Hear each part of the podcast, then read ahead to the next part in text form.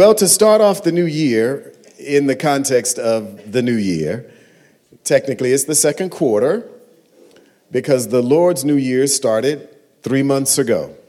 Rosh Hashanah, Feast of Trumpets, da da New Year.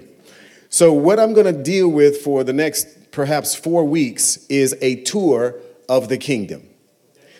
I give you a tour of the kingdom of God because we are talking about the kingdom. You got to know what's in the kingdom, right? If you've ever been to a city or been to a museum, you have a tour guide. So for now, I'm going to be your tour guide. Okay, I'm going to show you around the kingdom, show you some things. The first place I want you to stop and write down, just as a reminder, and some of these sites you will have seen before, and it's okay because faith comes by and hearing by the word of God. So here is the first thought. Matthew chapter 3 verse 2 says what? Repent or change your mind because the kingdom of God is at hand. Say that with me. Repent for the kingdom of God is at hand. Now, who was talking? John. The Apostle John, the same one who wrote the book of Revelation. Excuse me, that was John the Baptist who said that, but he was referencing the Messiah himself, whom he saw coming. He saw him coming in the midst of all of the things that he said. He said, Change the way you think. Repentance is the word metanoia or metanoia, yo, which means a compunction for guilt or a, a, desire to change. In other words, you see that there's a dog coming and he's running fast. This is repentance. okay? With a whole lot more speed. All right? So repentance is to turn around and go in the opposite direction because of something that you see. So when you look at that word, why would he say repent? Because you need to pray more. Why didn't he say that? Why didn't he say change the way you are going because you need to fast more? Because the most important part about this part of the coming king was that the introducer to the king, the MC, saying the king's about to come to the stage, wants the congregation or the audience to know change the way you think before he speaks. The reason why that's important is because if you bring in the Old Testament into the new wineskin, something's going to break.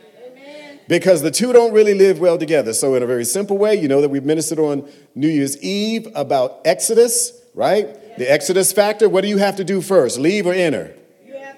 You got to uh, leave first because you cannot enter until you first leave right? Once you leave, then you can enter. The children of Israel had to leave the prom- had to leave uh, Israel, or better yet, Egypt, and in order to leave there, they had to cross over a body of water, Red Sea, yes, right? And they couldn't leave through the Red Sea, so they needed help. Yes, What's the key to you? You need help to get through some of the places you need to leave from, Amen. right? Once you cross over with God's help, now you are in the wilderness. That's a place of transition. It is a holy place. Most folks don't like it there because there are lions, tigers, and bears, and snakes and scorpions and serpent, serpents. And Satan just loves to mess with you when things aren't going right, to make you think God's nowhere. And if you're not careful, you will say the words that he puts in your Chris Tucker mouth.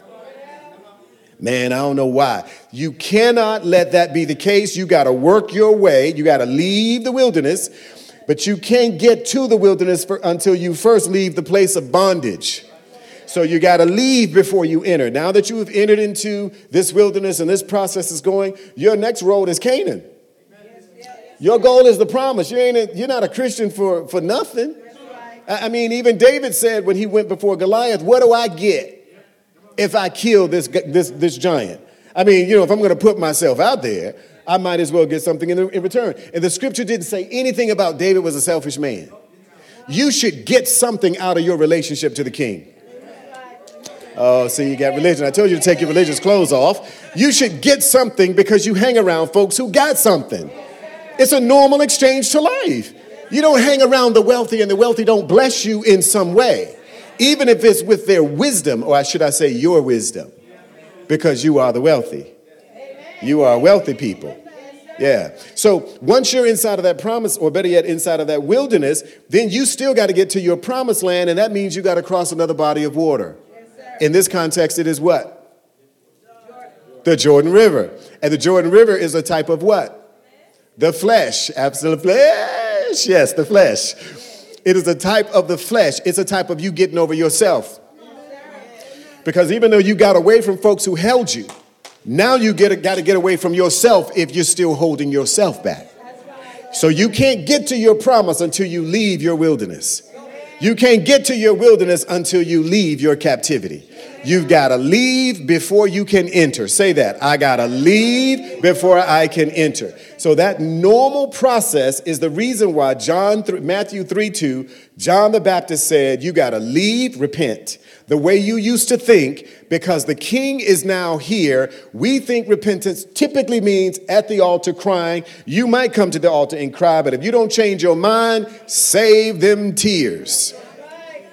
Because you got to change your mind because the king is coming. Now, why is it required? Because if you are going to enter into the way the Lord thinks, you've got to leave the way you think. It's the whole process, okay? Then, if you move over to Matthew chapter 4, now Jesus is coming, and this context in verse 17 says, And from that time on, Jesus preached the gospel of the kingdom. The difference between the gospel of the kingdom and the gospel is the gospel itself is good news about the king. The gospel of the kingdom is the information from the king on how the government works that you are a part of. Because if you don't know how it works, you might not get from it every benefit that is available to you at the sacrifice of the king. See, most kings who are born into kingship, they don't care about your sacrifice. They are the ones with the royalty, so you benefit from what they want you to have. This king gives you a seat right beside him. And therefore, the, even as the amens are sparse because you're processing, I'm also aware that you're going to have to keep changing clothes during this conversation. You're going to have to take off that religious garment because this is the word of God. This is not my opinion. I'm just highlighting the truth about your real state in life, in spite of what your finances or your education or your physical stature is. God put you beside Him because He wanted you to be there. You didn't sign up for this. You didn't qualify for this. You didn't pay for this. You were born into this. So you got to change the way you think so that you can occupy what God has provided for you. Amen. All right, now let's move over now to Matthew chapter 6, and we're going to read this verses 24 through 34. You're familiar with that bottom, 633, but seek ye first the kingdom of God and his righteousness. But I want you to see how you got there because this really frames up the idea behind why it's important for us to know what the king is thinking. Because he's thinking something today that's global in nature, regional in nature, and personal in nature. Jesus is thinking something, let's put that verse up when you get it. He's thinking something that is global in nature, that is regional in nature, and is personal in nature. Which is the one you think you're most interested in? Personal. Thank you for your honesty, my darling wife, because everybody else wanted to say the religious thing, some of them. But the fact is, if it don't affect you, you are usually not interested. Let's just be honest, take the clothes off, put on the truth. The truth is, you know, if it, it ain't bothering me, as far as you're concerned, you don't give it your attention. How many of you were not paying attention to how many house for sale signs were out there until you started looking? How many cars drove by you that you couldn't care less about till you start looking for a car? How many of you know that you're not interested in a man until you get interested in a man? I'm talking to the ladies. Okay? Just making sure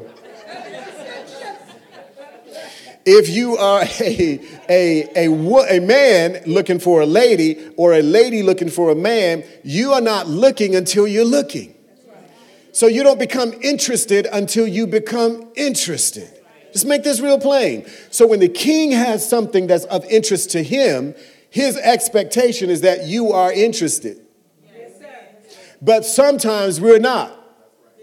Just say amen for the person beside you. For the person beside you. Just say amen for the person beside you because they they still got the clothes on. The reason why this is important is because we're going to get to a place here talking about concepts that if if if you get it, your life will change before the month is out. If you don't get it, you'll stay a different version of yourself, which don't cut it for you. It don't cut it for you to stay where you are when you know you're trying to go where you aren't. And in order to get where you aren't, you got to leave where you are. And some of us have to drastically, radically make that change. Okay? And then we have to add weight to our intentions to stay changed right? It's called confirmations, right? It's called rededications. It's called renewing the mind, which is a process that takes work, right? We talked about the walk with God takes energy. It takes energy. Er, ergon is that word. Ergonomics, it comes from that. We got to work at being, I'm not t- talking about working at being a Christian. We have to work at being who we really are because we're surrounded by what we're not. Remember, we had that conversation about the world and the word? And the world was big and the word is small. But how did the world get here? By the small word. How does your world change? By the small word. And you have to keep applying those words until massive change comes.